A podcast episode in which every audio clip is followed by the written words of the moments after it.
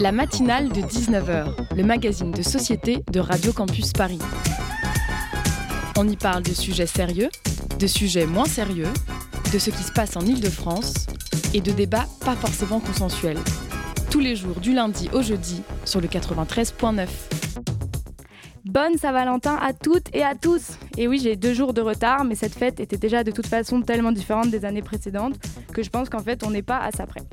Je me demande bien ce que vous avez fait, chers auditeurs, mais je vous fais confiance, seul, à deux ou à plus. J'espère que vous avez pris soin de vous, que vous avez pensé à vous et que vous êtes fait plaisir.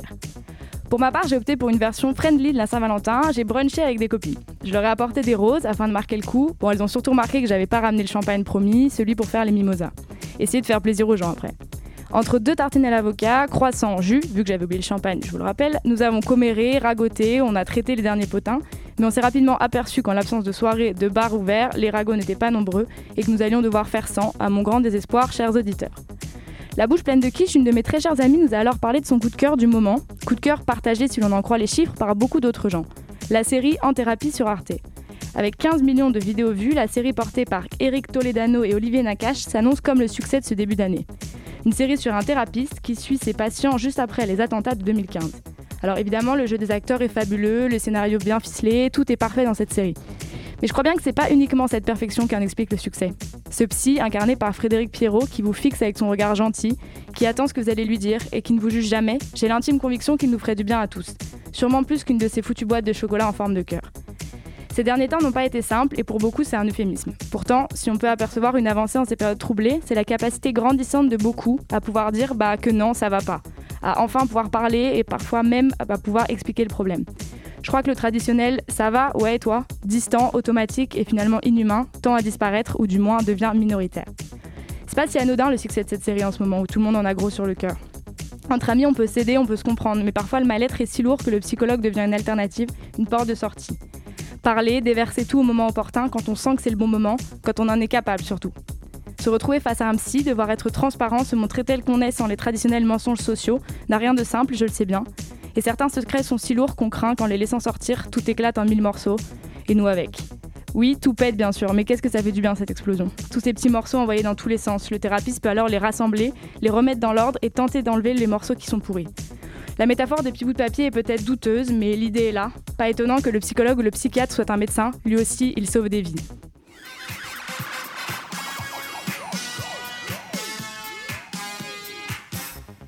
Au sommaire ce soir de cette émission, on recevra Arnaud Gallet, cofondateur et porte-parole de l'association Prévenir et Protéger, qui travaille sur les moyens qui existent de prévenir et de protéger les enfants de l'inceste. À 19h41, Tamos le Thermos, jeune dessinatrice dont la page Instagram compte pas moins de 10 000 abonnés, sera avec nous dans le Zoom Jeune Talent. Sans oublier les magnifiques chroniques de Nadia et d'Eliott. Bonne soirée à l'écoute de la matinale. Depuis la, la matinale de 19h sur Radio Campus Paris au début de l'année 2021 la publication du livre de Camille Kouchner, La Familia Grande, ouvrage dans lequel elle accuse son beau-père Olivier Duhamel d'inceste sur son frère. Un tabou semble levé. L'inceste, c'est les relations sexuelles prohibées entre parents très proches de sexes différents. L'ultime tabou de la société, l'inceste, celui qui, pour Lévi-Strauss, conditionne le passage de la nature à la culture, celui qui semble être universel à toutes les sociétés connues. Pourtant, la parole se libère et les cas de plus en plus nombreux donnent le vertige. Je vous pose une dernière question, Audrey Pulvar. Comment agir maintenant? Je dirais même mieux, comment prévenir tout ça? Est-ce que vous avez eu le C'est important que vous disiez ce mot de prévenir parce que j'entends beaucoup de paroles libérées, libération de la parole. Alors sachez que ça ne libère pas grand monde. Hein. On ne repart pas euh, joyeux, gai et léger. En revanche, ça dit des choses. Ça dit des choses qui sont massives, qui ne sont pas anecdotiques. Vous voyez bien que les violences sexuelles en général, et les violences à l'égard des enfants, et l'inceste en particulier, sont des violences extrêmement répandues dans l'ensemble de la société. Mmh. Et donc ce qu'il faut faire, ce n'est pas seulement, pardon, ce n'est pas seulement réparer ou écouter la parole des victimes, c'est faire en sorte que ça n'arrive plus. Geneviève, qui est là avec moi, me disait ce qu'on veut, nous les victimes, c'est pas seulement d'être protégés, c'est pas seulement d'être écouté. Ce qu'on veut, c'est qu'on ne viole plus. C'était Audrey Boulevard ce matin sur France Inter, l'invité de 7h50 de Karine Bécard. Alors une question se pose, comment peut-on agir, comment informer et surtout protéger les enfants des pratiques incestueuses? Pour nous aider à y répondre, on a avec nous Arnaud Gallet. Bonsoir, merci d'être là. Bonsoir. Alors vous êtes anthropologue de formation, cofondateur et porte-parole du collectif Prévenir et Protéger. Vous êtes engagé dans la protection de l'enfance. Est-ce que tout d'abord, vous pouvez nous en dire un petit peu plus sur ce collectif Prévenir et Protéger? Alors le collectif euh, Prévenir et Protéger, c'est un collectif de 14 associations qu'on a cofondé avec Rada Atem, qui est la médecin euh, gynécologue fondatrice de la Maison des Femmes de Saint-Denis. On est parti en fait de deux constats, en se disant qu'il y avait une réelle impunité sur les violences euh, faites aux enfants et violences faites aux femmes. Et d'ailleurs sur les violences sexuelles, on voit bien que on a aujourd'hui 94 par 1000 femmes par an victimes de viols et 165 000 enfants victimes de viols chaque année. Et après, on a des chiffres en termes d'impunité qui sont assez euh, effarants, c'est-à-dire qu'on a à peu près 10%, hein, euh, tout confondu, de euh, victimes qui déposent plainte. Et sur ces 10%, il y a uniquement 1% des plaintes qui sont considérées comme des crimes, d'accord Donc qui finissent aux assises. Et nous, en fait, on lutte contre ça parce qu'on se dit que derrière, euh, il y a un vrai combat de société qui est à mener pour mieux protéger euh, l'ensemble des victimes et aussi pour accompagner les agresseurs parce que euh, une société qui punit mal ses agresseurs est une société qui ne permet pas de guérir, si j'ose dire, de manière sereine. Alors, quand vous parlez de, de, prévention, comment cela peut-il être concrètement mis en place, par exemple dans les écoles ou dans les cercles familiaux? Alors comment ça peut être mis en place euh, De différentes manières? La première chose effectivement à laquelle on pense, c'est euh, bah, toutes les formations qu'on peut faire et les informations qu'on peut faire au niveau de l'école. Nous, ça nous semble essentiel. Moi, je pense notamment à la rentrée. Si on arrivait par exemple euh, à des rentrées scolaires euh, où euh, systématiquement, au lieu de rappeler le règlement intérieur euh, qu'il peut y avoir dans, des établissements, on pouvait rappeler en même temps peut-être, d'un autre côté, toute, la, toute, la dimension notamment de la prévention autour des violences sexuelles qui sont très présentes notamment, moi je pense aux, aux jeunes filles. Moi j'ai une petite petite fille qui a 11 ans et elle est rentrée en 6 cette année. Je lui ai demandé comme ça parce qu'elle me dit Ouais, j'étais sûr que tu allais me poser cette question. Forcément, on est assez sensible à la maison. Donc je pense qu'elle est sensibilisée. Et en fait, ils n'ont rien dit sur le harcèlement scolaire. Alors qu'on sait bien que les petites filles à cet âge-là sont, euh, extrêmement concernées. Il y a beaucoup de cas, qui le montrent. Et je pense qu'il faut vraiment qu'il y ait une prise de conscience par rapport à ça. C'est pour ça que je pense qu'il y a vraiment une touche d'espoir aujourd'hui qui est amenée par, euh, le moment qu'on vit, euh, qui est historique aujourd'hui. Parce que ça nécessiterait euh, une formation spéciale, en fait, par exemple des professeurs qui pourraient être formés euh, et qui n'ont peut-être pas encore aujourd'hui cette formation, pour pouvoir parler de ça. Alors je pense que ça nécessite une formation spéciale. Après, c'est quand même, euh, je pense qu'il faut surtout oser en parler. C'est-à-dire que vous avez raison. Après, il y a des, il y a néanmoins des spécialistes. Hein. C'est-à-dire qu'il y a quand même des psychologues, il y a quand même beaucoup de personnes qui peuvent, qui peuvent intervenir sur la question.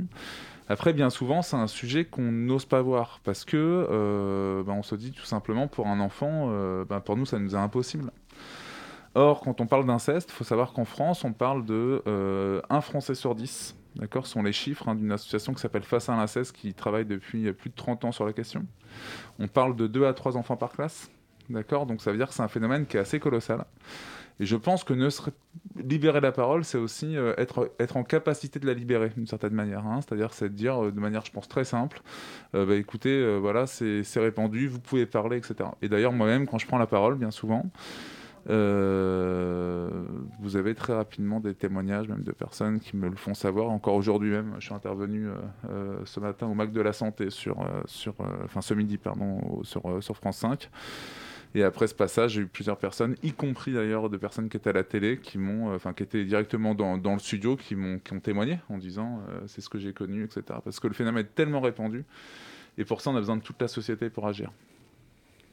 Et pour les enfants qui n'arrivent pas à verbaliser ce genre de violence qu'ils subissent, euh, quels sont les signes que l'on peut repérer, nous, en tant qu'adultes? Eh bien, écoutez, les signes qu'on peut repérer en tant qu'adulte, moi je vais prendre mon exemple, vous voyez, c'est assez, euh, assez, simple. C'est-à-dire que moi j'étais un enfant très agité, on va dire, à l'école. J'étais turbulent, j'étais jamais agressif ou quoi que ce soit, mais je pense que j'avais tous les signaux euh, pour, pour pouvoir interpeller l'adulte. Et, et finalement, personne n'a jamais réagi, au point que l'école m'a plutôt, exclu, puisque j'ai été après dans un établissement on va dire, on, mettait des enfants, on savait plus trop quoi en faire, si je peux dire les choses comme ça.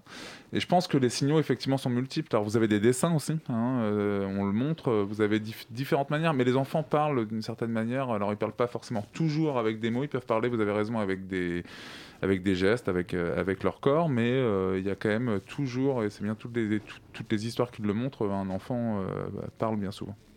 Mais dans le cas où l'enfant aurait du coup réussi à parler et du coup à parler à sa famille, euh, on le voit parfois, donc les, familles euh, se sentent très seules une fois que ce scandale, enfin que cette chose a explosé. Les familles qui en tout cas euh, entendent, comprennent et prennent le parti de l'enfant, elles sont très seules. Elles, vers qui elles peuvent se tourner ces familles alors vous avez raison, c'est-à-dire que la question de la solitude de famille, c'est un vrai sujet, et on voit bien d'ailleurs, et c'est ce que je trouve très fort d'ailleurs dans la prise de parole de Camille Kouchner notamment, ou d'Audrey Boulevard.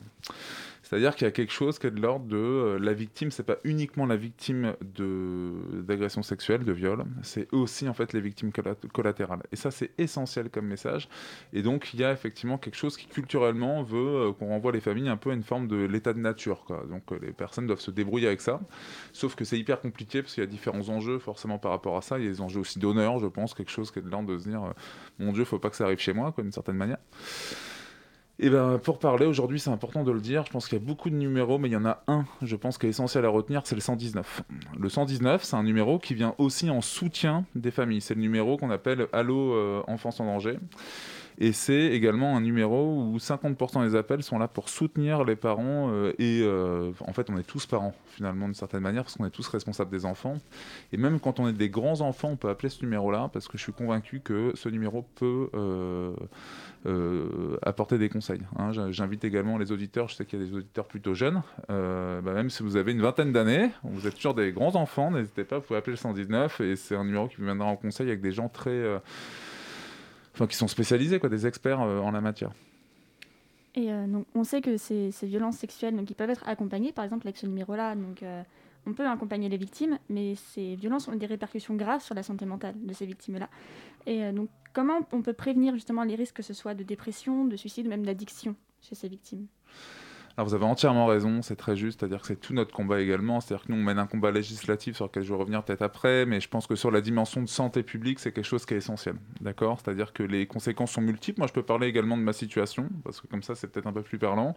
Moi par exemple j'ai des problèmes cardiaques, j'ai des problèmes euh, respiratoires, euh, on sait aussi qu'il y a chez les victimes euh, quatre fois plus de, de tentatives de suicide chez des victimes de violences sexuelles que chez des personnes qui n'en ont pas vécu, il y a des études qui les montrent. Euh, comment est-ce qu'on peut prévenir? Eh ben, Je pense que si on avait justement un arsenal déjà judiciaire qui était à la hauteur de, de, bah, ce qu'il faudrait euh, poser évidemment en termes d'interdit et donc qui reprenait directement les auteurs, bah, ça nous permettrait peut-être déjà de, pouvoir mieux prévenir et de permettre aux, victimes d'être moins seules avec leur mal-être. Parce que c'est quoi aujourd'hui euh, l'appareil judiciaire? C'est quoi les... Aujourd'hui, en fait, il faut savoir qu'en France, euh, en 2021, dans un pays où on voit bien, et, d'ailleurs le monde l'a connu, où en un an on arrive à faire un, virus contre euh, la Covid-19, euh, et ben en France, aujourd'hui encore, vous avez une loi qui ne dit pas de manière claire qu'un enfant n'est pas consentant. Ça veut dire quoi? Ça veut dire que concrètement, quand un enfant a été victime de viol, quel que soit son âge, je dis bien des enfants même de 7 ans, 8 ans, 9 ans, 10 ans, etc., on va demander à l'enfant, on, ça veut dire la police, ça veut dire par la suite le juge, va demander à l'enfant si oui ou non il a été consentant à une relation sexuelle avec un adulte. Ce qui semble complètement, mais c'est ahurissant, enfin je veux dire c'est complètement fou. Et c'est ce qui fait, par ailleurs, que la plupart des plaintes sont requalifiées et en fait n'aboutissent pas donc aux assises, donc ne sont pas criminalisés, mais sont correctionnalisés, c'est-à-dire qu'on parle plus d'atteinte sexuelle parce qu'on part du principe que l'enfant, bien souvent, a été consentant à cette relation. Ce qui est complètement fou, il y avait encore une histoire il n'y a pas très longtemps, une enfant de 7 ans, avec son beau-père, une gamine qui a eu euh, plus de 300 viols, truc horrible, euh, en, en 4 ans, et la question du consentement a été retenue. Et le beau-père a eu euh, deux ans de prison, dont un avec sourcil. Voilà, c'est pour vous dire un peu euh, toute la, enfin, là où on en est aujourd'hui et ce pour quoi on se bat vraiment de manière euh, assez, euh, assez forte aujourd'hui. Je pense qu'on fait un peu de bruit. et donc, concrètement, dans la police, quels sont les moyens en fait qui sont donnés aux policiers Donc, est-ce qu'ils sont formés à traiter ce genre d'affaires, clairement? Alors la police de plus en plus est formée aujourd'hui, c'est important de le dire, euh, c'est-à-dire que vous avez de plus en plus de formations, alors peut-être pas assez, ça pourrait aller plus vite, ce sont des questions de moyens, hein. on en revient toujours au même, c'est-à-dire qu'à un moment donné, euh, si, on souhaite, euh, si on souhaitait que les choses aillent plus vite, on mettrait peut-être plus de moyens sur quelque chose qui nous semble prioritaire, et ça serait, ferait partie aussi des, bah, de tout ce qui est en lien avec la prévention, parce que je pense qu'un policier qui reçoit mal une victime au commissariat, bah forcément ça peut être quelque chose de complètement dévastateur, bien évidemment. Euh, et, aujourd'hui, les moyens bah, pour la police, euh, bah, ça va être euh, donc de recueillir la, parole de la victime. Alors, ce qu'il faut bien voir, la vraie difficulté sur les victimes de viol aujourd'hui, c'est parole contre parole.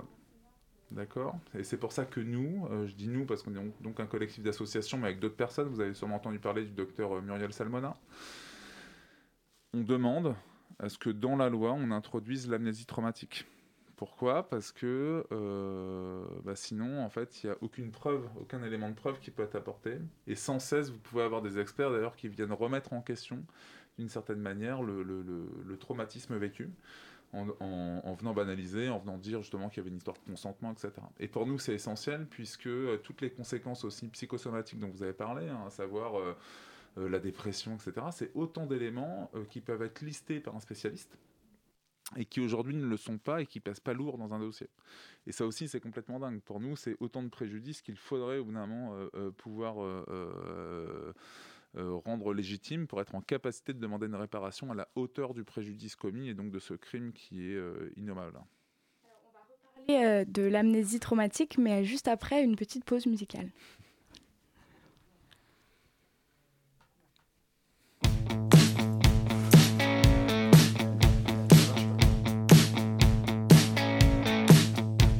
Sorry for what I did with your heartfelt letter. What's the Wi Fi login and password in heaven? We're living paycheck to paycheck to paycheck to paycheck, saving for a big scorpion neck tat on the soul. I am eating like it's Thanksgiving, but without the gratitude, shouting fire at therapy and at Panda Express. Is it a business or a hobby? A hobby or a business? Let's replace all the vowels with asterisks.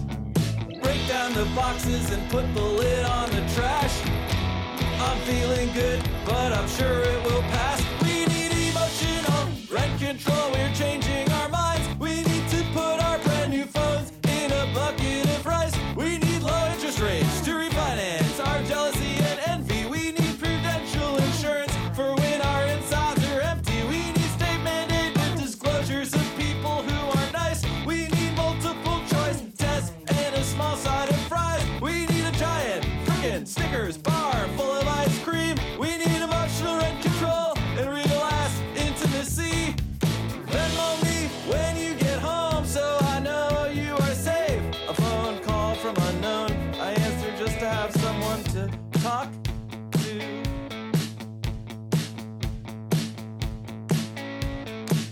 So much of life can be viewed through the metaphor of dance, love, loss, war, fate, fear, protesting, nuclear plants, feathers in a duck's mouth from eating the other ducks. I love to touch things a lot of people have touched. I am young, dumb, and full of psychiatric medication. I've watched every single episode of PBS NewsHour, and now I'm going on vacation. Can you believe this could be more interesting than human interaction? Together, I'm sorry for what I did your heartfelt letter.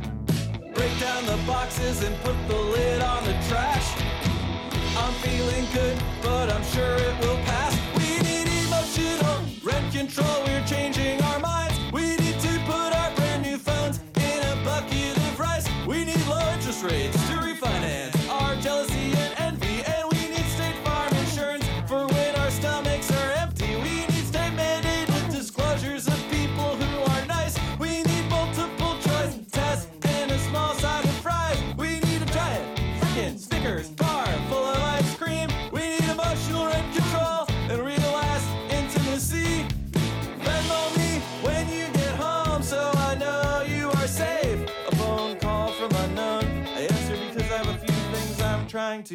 work through. C'était Chic Face d'Emotional Rain Control. Alors, on est toujours avec Arnaud Gallet, euh, cofondateur donc, du collectif Prévenir et Protéger, et on va reparler de l'amnésie traumatique. Est-ce que vous pouvez nous expliquer plus précisément ce que c'est cette amnésie traumatique? Alors l'amnésie traumatique, c'est un c'est comment dire un mécanisme de défense pour le présenter de cette manière-là. C'est-à-dire que c'est le cerveau qui se met en veille quand il y a un, quand il y a un événement extrêmement violent en fait qui se passe. Hein. C'est-à-dire que, d'ailleurs je peux en parler. Alors, vous allez dire, euh, je viens, je, ramène toujours ça à moi, mais moi j'ai connu un événement d'amnésie traumatique pendant 15 ans. Donc j'ai deux de mes cousins qui m'ont euh, qui m'ont violé euh, et les faits me sont revenus 15 ans plus tard en thérapie en parlant parce que j'avais plus de souvenirs du tout d'enfance réellement et c'est ce que je disais au thérapeute c'est très très mal et, puis j'arrivais plus à voir l'enfant que j'étais et les faits sont revenus en fait petit à petit par flash etc donc ça a été assez fort et, c'est le thérapeute qui euh, en racontant en fait cette histoire là que je peux raconter là d'ailleurs c'était un événement euh, euh, familial que beaucoup peuvent connaître d'ailleurs, c'est-à-dire c'était le fameux moment, vous savez, on prépare des spectacles en famille, on est entre cousins, etc. Enfin tout le truc. J'avais 12 ans, mes cousins avaient 13 et 15 ans, donc c'était mineur également. Et, euh, et en fait, au bout d'un moment, il y en a un des deux, le plus grand forcément, qui dit bah tiens, je vais te montrer si t'étais une femme, etc. Ce que je te ferais. Et du coup, il me saute dessus, euh, il me, il me saisit les mains. Euh, enfin, son frère d'ailleurs me saisit les mains pour me tenir, et lui en fait me met son sexe dans la bouche. Et j'ai mis plus de 15 ans en fait à me rappeler de ça. Et quand ça revient en thérapie, de manière euh, aussi simple que je le raconte là, d'une certaine manière, euh, moi je le raconte un peu comme ça m'était présenté à l'époque, c'est un peu sous la forme d'un jeu. Et c'est le thérapeute qui me dit, euh, qui m'arrête, qui me dit c'est un viol. Et ça a résonné en fait en moi en me disant mais mon bon sang, j'avais pas vu ça.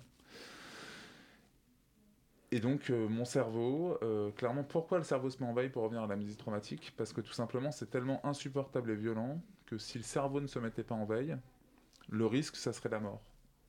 C'est-à-dire qu'il y a vraiment quelque chose qui, d'un point de vue euh, émotionnel et physique, est tel. En fait, pour euh, donner cette image, et moi j'en parle souvent de cette manière-là, parce que euh, je suis ce qu'on appelle un, grand traumatisé, parce que j'ai eu donc plusieurs, j'ai été moi victime de, de viol entre l'âge de 8 ans et 11 ans par un, un grand-oncle, qui était également prêtre missionnaire, et puis après par mes cousins. Il faut bien se rendre compte que quand on est victime de viol, pour vivre euh, cet événement qui est insupportable, bien souvent en fait on, a le sentiment de sortir de son corps. Moi je le raconte souvent comme ça, hein, c'est-à-dire que moi euh, le, petit garçon de 8 ans que j'étais, euh, bah, avec les souvenirs que j'en ai aujourd'hui, les maigres souvenirs que j'en ai, bien finalement c'est j'ai eu le sentiment de me voir. Hein, et d'ailleurs, j'ai toujours aujourd'hui, au passage, que ça m'arrive de me couper, etc. Bah, j'ai une résistance à la douleur qui est assez folle. Et je pense qu'on se retrouve vraiment dans quelque chose, euh, et c'est pour ça qu'on demande, nous, qu'il y ait cette reconnaissance euh, en tant que telle, c'est-à-dire du traumatisme, de l'amnésie traumatique, en se disant qu'à un moment donné, il faudrait qu'on parvienne euh, à se rendre compte tout simplement de l'atrocité de ce qu'on vit, nous, en tant que victimes, et de ce que de nombreuses personnes vivent. Aujourd'hui, le fait de ne pas reconnaître l'amnésie traumatique, euh, et ben d'une certaine manière, c'est euh, laisser libre cours euh, à l'agresseur, aux agresseurs, euh, finalement, la possibilité de pouvoir agir et, donc d'être dans le déni complet des conséquences de leurs actes. Et quels sont les moyens aujourd'hui quand on souhaite porter plainte, justement après avoir recouvert tous ces souvenirs? Donc, le délai de prescription est de 30 ans après la majorité. Et comment ça se passe en fait s'il y a la volonté de déposer une plainte pour des faits qui sont anciens mais qui ne sont pas prescrits alors, le garde des Sceaux s'est engagé. Alors, aujourd'hui, euh, c'est-à-dire que c'est un peu au petit bonheur la chance, si je peux dire les choses comme ça. Soit vous tombez sur un parquet qui vous dit, donc le procureur de la République qui vous dit, bah, on, même si les faits sont prescrits, on continue, euh, on mène une enquête et puis on verra ce que ça donne. Ou sinon, vous tombez, pas de chance, sur euh, un parquet qui est sous l'eau et qui vous dit, bah, écoutez, de toute façon, les faits sont prescrits, donc il n'y a pas besoin forcément de faire d'enquête. Le garde des Sceaux souhaite agir par rapport à ça, et il l'a dit, c'était sa parole. Alors comment il va le mettre en place, j'en sais absolument rien. Il souhaite que toutes les victimes puissent avoir au bout moment euh, une réparation, ne serait-ce qu'avec un procès qui est prescription ou non. Donc il demande à ce qu'il y ait des enquêtes qui soient faites automatiquement, ce qui est, assez fort. Moi je pense que ça va pas assez loin forcément, parce que moi je pense que je suis forcément favorable, enfin forcément je le dis comme ça de cette manière-là, mais pour l'imprescriptibilité, c'est-à-dire que le fait qu'il n'y ait plus aucune prescription au regard des, séquelles que ça crée et que ça génère à vie. Et je pense que moi ça me semble important effectivement que ce soit que ça aille dans ce sens-là. On se demandait euh, par rapport à, du coup, quand les agresseurs sont mineurs, du coup, là, dans le cas de, de, de, des, des cousins du coup, de 13 et 15 ans, euh, les choses sont différentes? Vous avez entièrement raison. C'est-à-dire que les choses sont différentes pour les mineurs. C'est-à-dire qu'en France, on a la justice des mineurs. Hein. C'est-à-dire que la justice des mineurs fait que quand on est victime ou quand on est auteur de violence, quelle qu'elle soit, bah, vous avez par exemple les assises euh, pour mineurs. Avec forcément des, des, peines qui.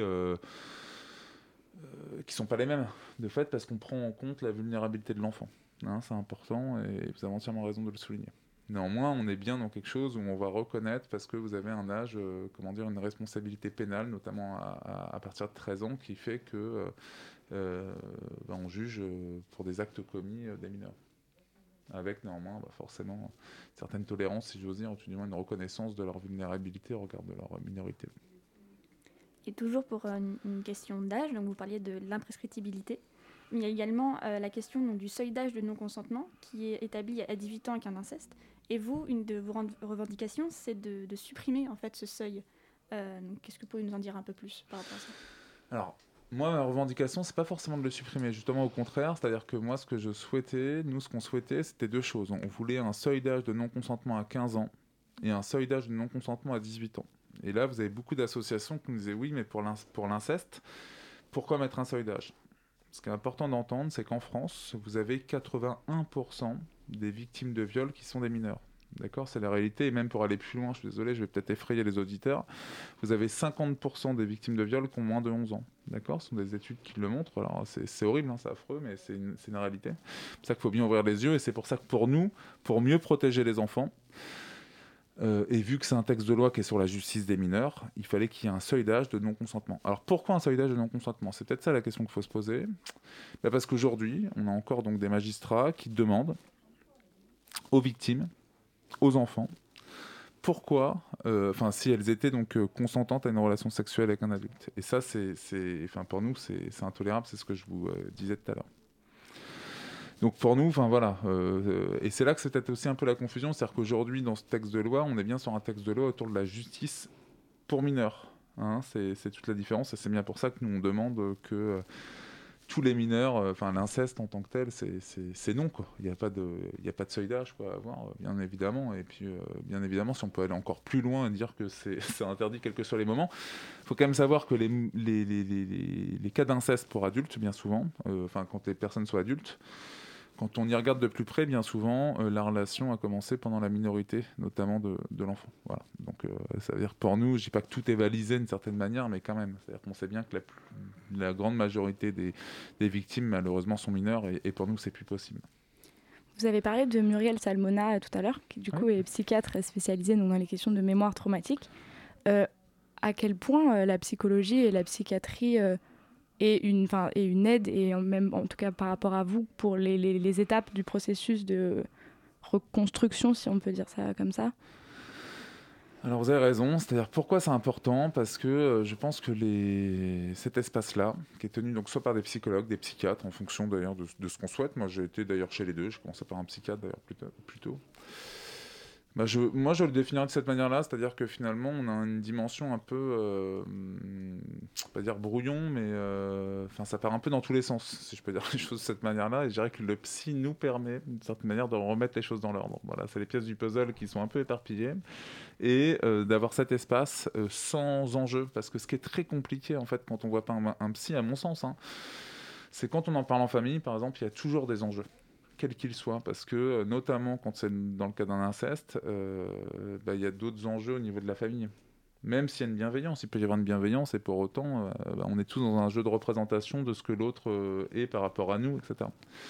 Et cet espace neutre, il est essentiel en termes de reconstruction parce que euh, c'est une bouffée d'oxygène. C'est un endroit où justement euh, on peut se retrouver seul. Et d'ailleurs qu'on a été victime d'ailleurs ou non, j'invite tout le monde à pouvoir, à pouvoir aller faire ce type d'expérience parce que je trouve que c'est assez fort. On apprend à mieux se connaître. Et il est vrai que des victimes de violences sexuelles, euh, c'est un, tel cataclysme que vous vous retrouvez dans quelque chose où euh, il y a besoin, je pense, à un moment donné, de pouvoir se poser et de pouvoir remettre les choses dans l'ordre, etc. Et d'ailleurs, moi, c'est ce qui m'est arrivé, hein, euh, moi, de manière très claire. Euh, même euh, avec plus de 20 ans d'ailleurs de, psychothérapie. Euh, vous voyez, j'ai été déposé plainte en juillet dernier. et ben, J'avais une personne qui était formée notamment sur des dimensions de psychologie au niveau des victimes et qui a pu remettre toute ma plainte dans l'ordre, si j'ose dire, alors que je pense que ce que je lui racontais, c'était pas du tout construit. Je pense qu'il y avait, ça partait un peu dans tous les sens et elle a su euh, remettre euh, les pièces du puzzle dans le bon ordre. Et elle m'a dit euh, c'est bien ça ce qu'on m'a dit. Je fais mais attendez c'est parce que je vous ai directement raconté si j'ose dire dans, la dimension un peu linéaire. Et elle me dit si si c'est ce que vous m'avez raconté mais effectivement le but du jeu c'était un peu de remettre les choses dans l'ordre. Donc je pense que de manière générale oui il y a une nécessité d'avoir cet espace là pour une reconstruction, parce qu'une reconstruction est possible, c'est important de renvoyer ce message aussi de positif, parce que c'est difficile, c'est vrai, moi je peux en parler, c'est extrêmement difficile. Il y a toujours des moments, quand on est victime de violences sexuelles, quand on a été parent victime de violences sexuelles, vous avez toujours un moment où, euh, euh, vous avez des fois des flashs, des odeurs, des choses comme ça qui vous renvoient vers, vers, euh, bah, vers, ce crime. bah, je pense que le message de la reconstruction est possible et que si on arrive à se reconstruire, c'est le message le plus important. Et merci du coup Arnaud Gallet d'avoir été avec nous euh, ce soir. Merci à vous. Je rappelle votre collectif, Prévenir et Protéger, et vous vous engagez euh, vraiment à fond euh, contre, les, contre les violences sexuelles. Merci. Bonne soirée. Merci. Et on va lancer du coup une musique.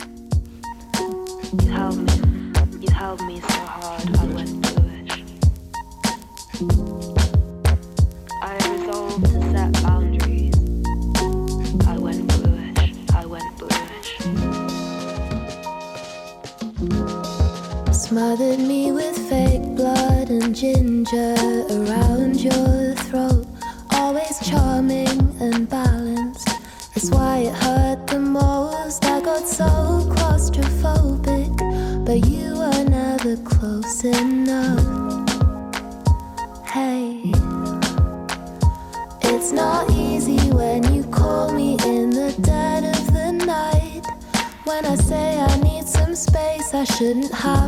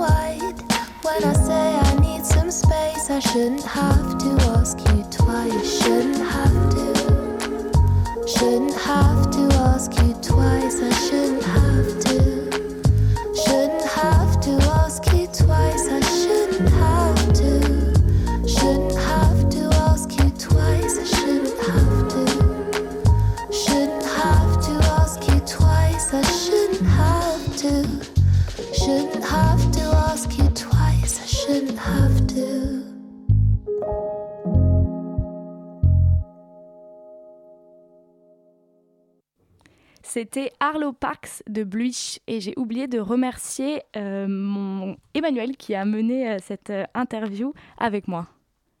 La matinale de 19h sur Radio Campus Paris. Et c'est maintenant l'heure de la chronique de Nadia. Salut Nadia.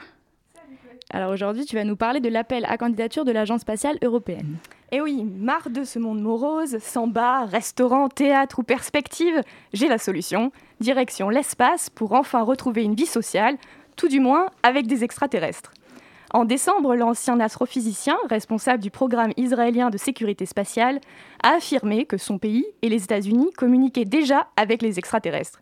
Ils auraient formé une alliance d'une autre sorte, une fédération galactique, avec des réunions au sommet dans une base souterraine sur Mars. Dommage, pas de preuves ou de photos souvenirs.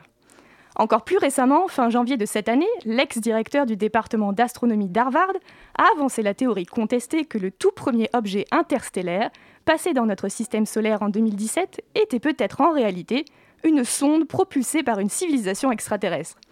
Un L/2017-U1, plus connu sous le nom d'Oumuamua, messager venu de loin et arrivé le premier en hawaïen, suscite l'attention de la communauté scientifique par sa trajectoire, sa vitesse, plus de 300 000 km par heure, et sa forme, plus longue et plus large.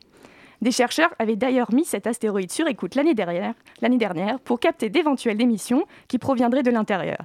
Mais à ce jour, silence radio. Peut-être nos extraterrestres se sont-ils vexés qu'on ne les ait pas reconnus. Les extraterrestres seraient-ils donc rancuniers? Et cela expliquerait peut-être une autre théorie soumise à la revue médicale The Lancet cet été, selon laquelle le coronavirus viendrait en réalité de l'espace. Le virus étant apparu si soudainement, la seule explication serait qu'il soit littéralement tombé du ciel. Le SARS aurait voyagé dans une météorite qui, en se consumant dans notre atmosphère au-dessus de l'est de la Chine en octobre 2019, l'aurait libéré sur la Terre. Bien que cette théorie ait aussi été vivement réfutée par la communauté scientifique, il est peu probable qu'un virus puisse survivre aux radiations dans l'espace ou au passage dans notre atmosphère. Peut-être faudrait-il leur présenter nos excuses pour les avoir ignorés il y a 4 ans. La logistique va être difficile. T'as une idée pour les rencontrer? Eh bien, si l'envie de saluer nos hypothétiques amis extraterrestres te prend, tu pourras bientôt postuler pour devenir astronaute. Pour la première fois depuis 11 ans, l'Agence spatiale européenne recherche de nouveaux candidats pour aller conquérir l'espace.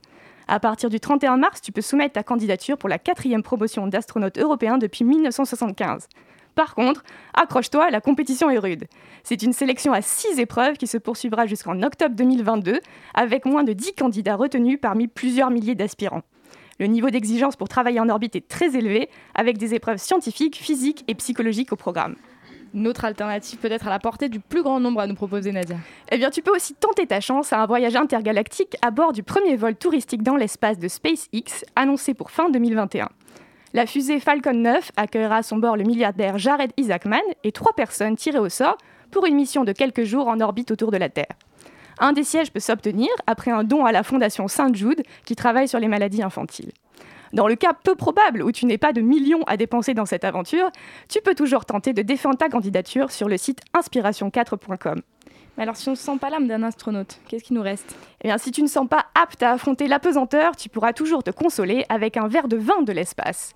Mi-janvier, 12 bouteilles de vin et 320 pieds de vigne sont revenus sur Terre après avoir passé plus de 10 mois au sein de la Station spatiale internationale pour une expérience scientifique.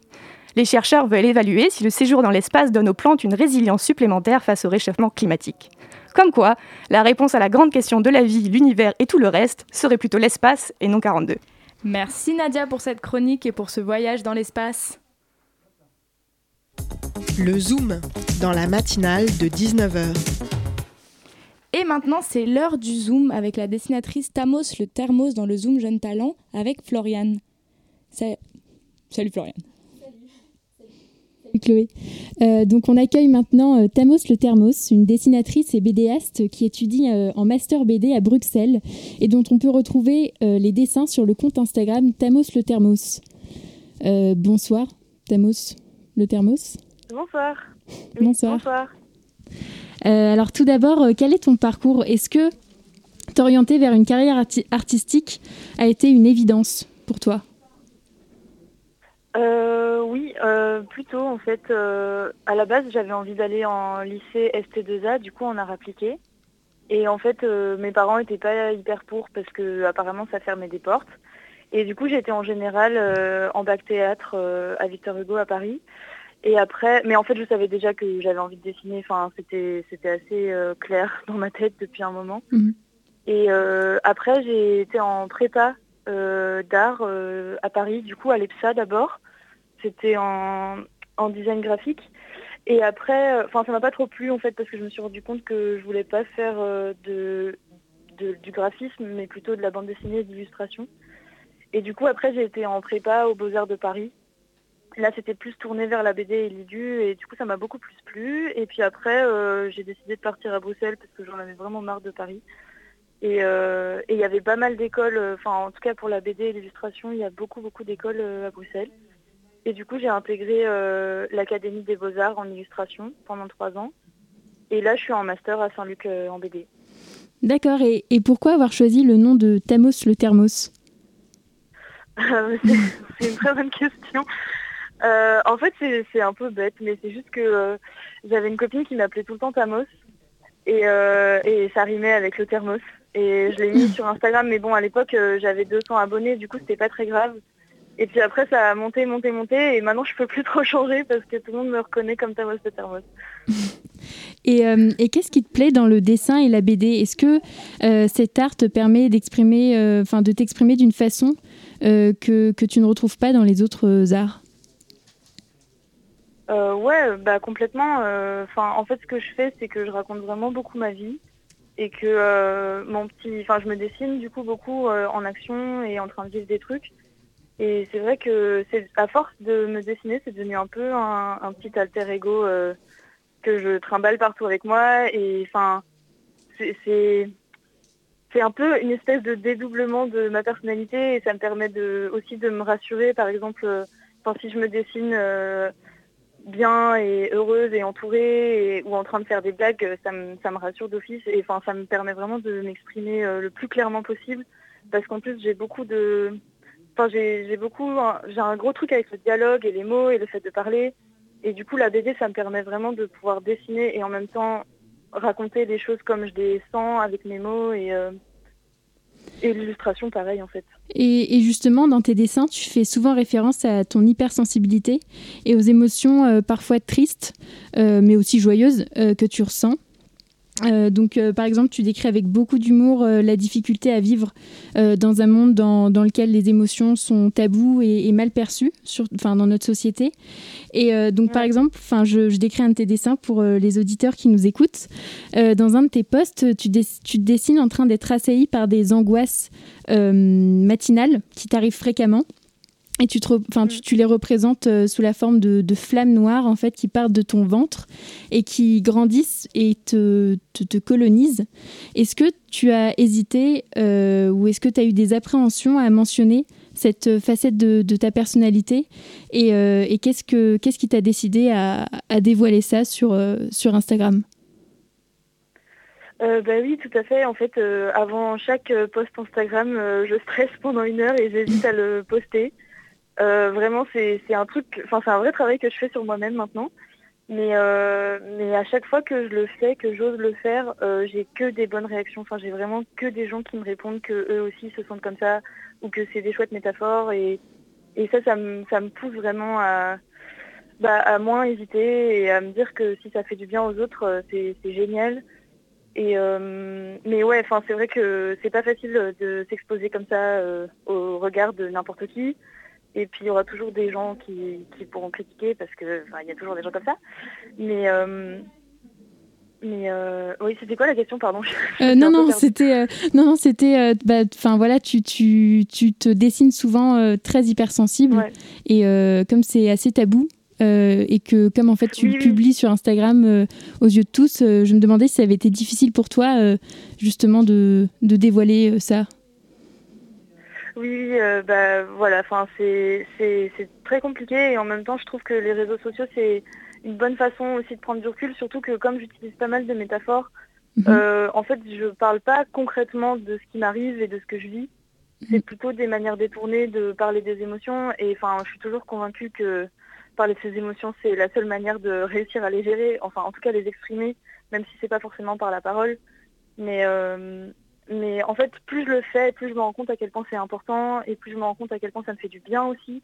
Et enfin, c'est quand même fou parce que à chaque fois que je me sens mal, je gribouille un petit truc et puis finalement, je j'hésite à le montrer évidemment et puis finalement, je le montre.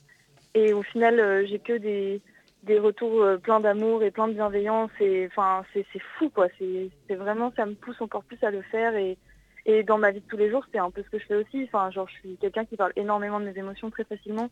Et euh, je sais que parfois ça fait un peu peur d'ailleurs, qu'il y a des gens qui sont un peu mal à l'aise avec ça, et je comprends tout à fait, mais, euh, mais en même temps, je pense que plus on le fait, et plus on se connaît, et plus on se sent mieux. Donc, et, voilà. et est-ce que Instagram a changé ta manière de, de créer et a changé ton rapport à l'art, euh, aussi bien du côté euh, spectateur que, que créatrice, ou spectatrice, créatrice? Euh, en vrai, oui, parce que à la base, j'utilisais Instagram un peu comme un petit défouloir, un petit journal intime. Euh. En plus, c'est un format très particulier parce que du coup, euh, c'est des formats carrés et on peut mettre que 10 slides à la fois.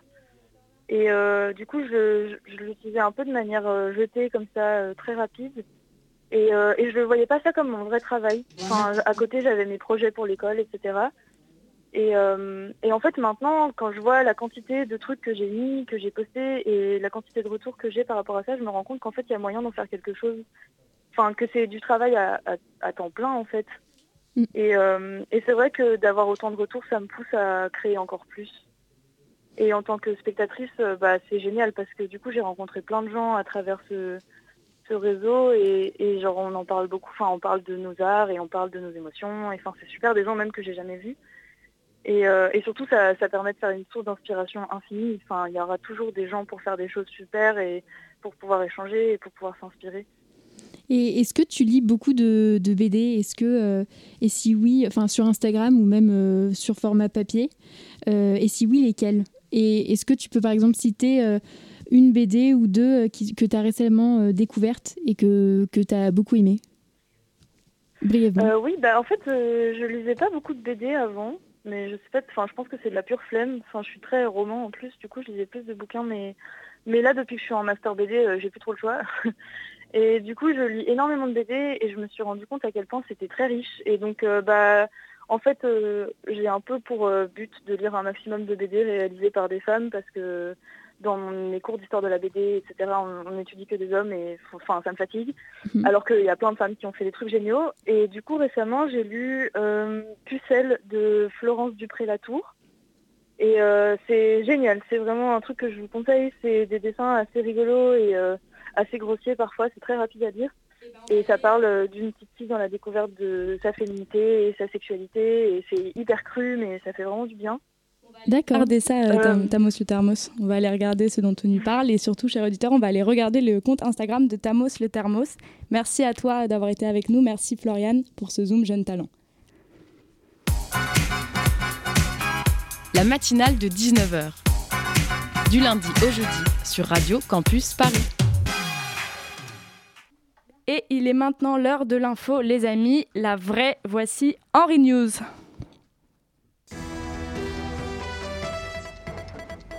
Des infos chaudes et élégantes pour un homme viril, mais c'est bien sûr le journal de Henry News. Mesdames et, messieurs, bonsoir. Au sommaire de l'actualité aujourd'hui, des questions, des réponses, mais avant tout, beaucoup de morts. Vous l'aurez compris, nous parlerons ce soir des Bouches du Rhône. Et nous commençons avec ce drame terrible, mais pas trop, qui s'est déroulé dans la Loire, où un enfant n'a pas trouvé la mort dans un accident de voiture.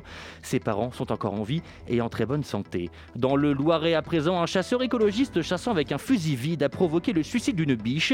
La biche, avant de mourir, aurait déclaré Rose Un propos intéressant.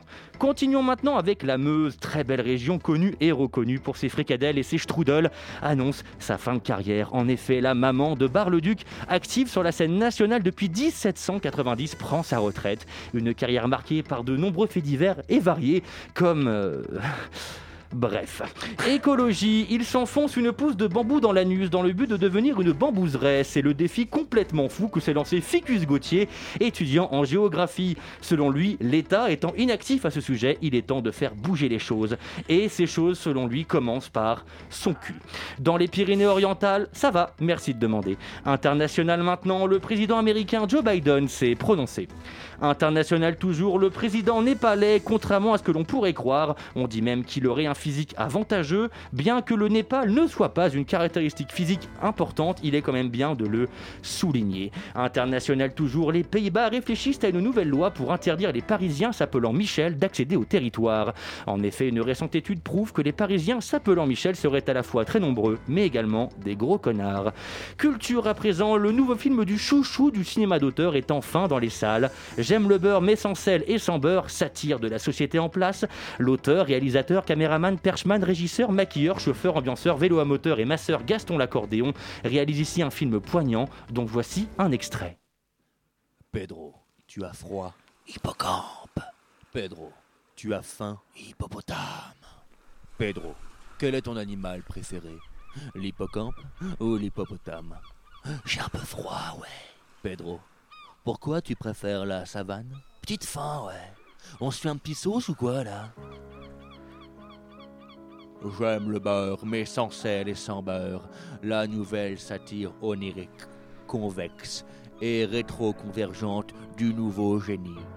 Gaston l'accordéon. Découvrez un monde où rien n'est possible. Un monde où seul l'échec est une norme d'acceptation. C'est vrai. Plongez sans respirer dans le monde de Gaston l'accordéon. C'est vrai. J'aime le beurre mais sans sel et sans beurre. Toujours. Surtout pas au cinéma. Faut pas déconner non plus. On a hâte. Culture toujours, l'acteur Jean Benguigui annonce son intention de traverser la Manche à la nage. En même temps, facile pour lui ça, il ne porte que des polos, s'est indigné Franck Dubosc sur les réseaux sociaux. Et pour terminer, les EHPAD se mettent au football avec ce témoignage touchant de Guy Sapin, 90 ans, atteint d'Alzheimer. Il nous confie, frappé dans une balle vide avec mon pied, c'est ce que je veux faire quand je serai grand. L'équipe médicale a doucement rigolé. Et merci Henri News, c'est déjà la fin de cette émission. Merci à Arnaud Gallet d'avoir été avec nous. Merci aux bénévoles Emmanuel, Floriane, Nadia et euh, Henri News aka Elliott. Merci à Ronin pour la réalisation et Anaïs pour la coordination. Et tout de suite, c'est Thelma et Louise. De quoi on parle, Thelma et Louise, ce soir? Salut tout le monde, ce soir dans Thelma et Louise, on parle euh, du traitement de l'info et des nouveaux médias féministes. On va se demander comment est-ce qu'on fabrique une information féministe. Et ben, bonne soirée à tous euh, à l'écoute de Thelma et Louise sur Radio Campus Paris.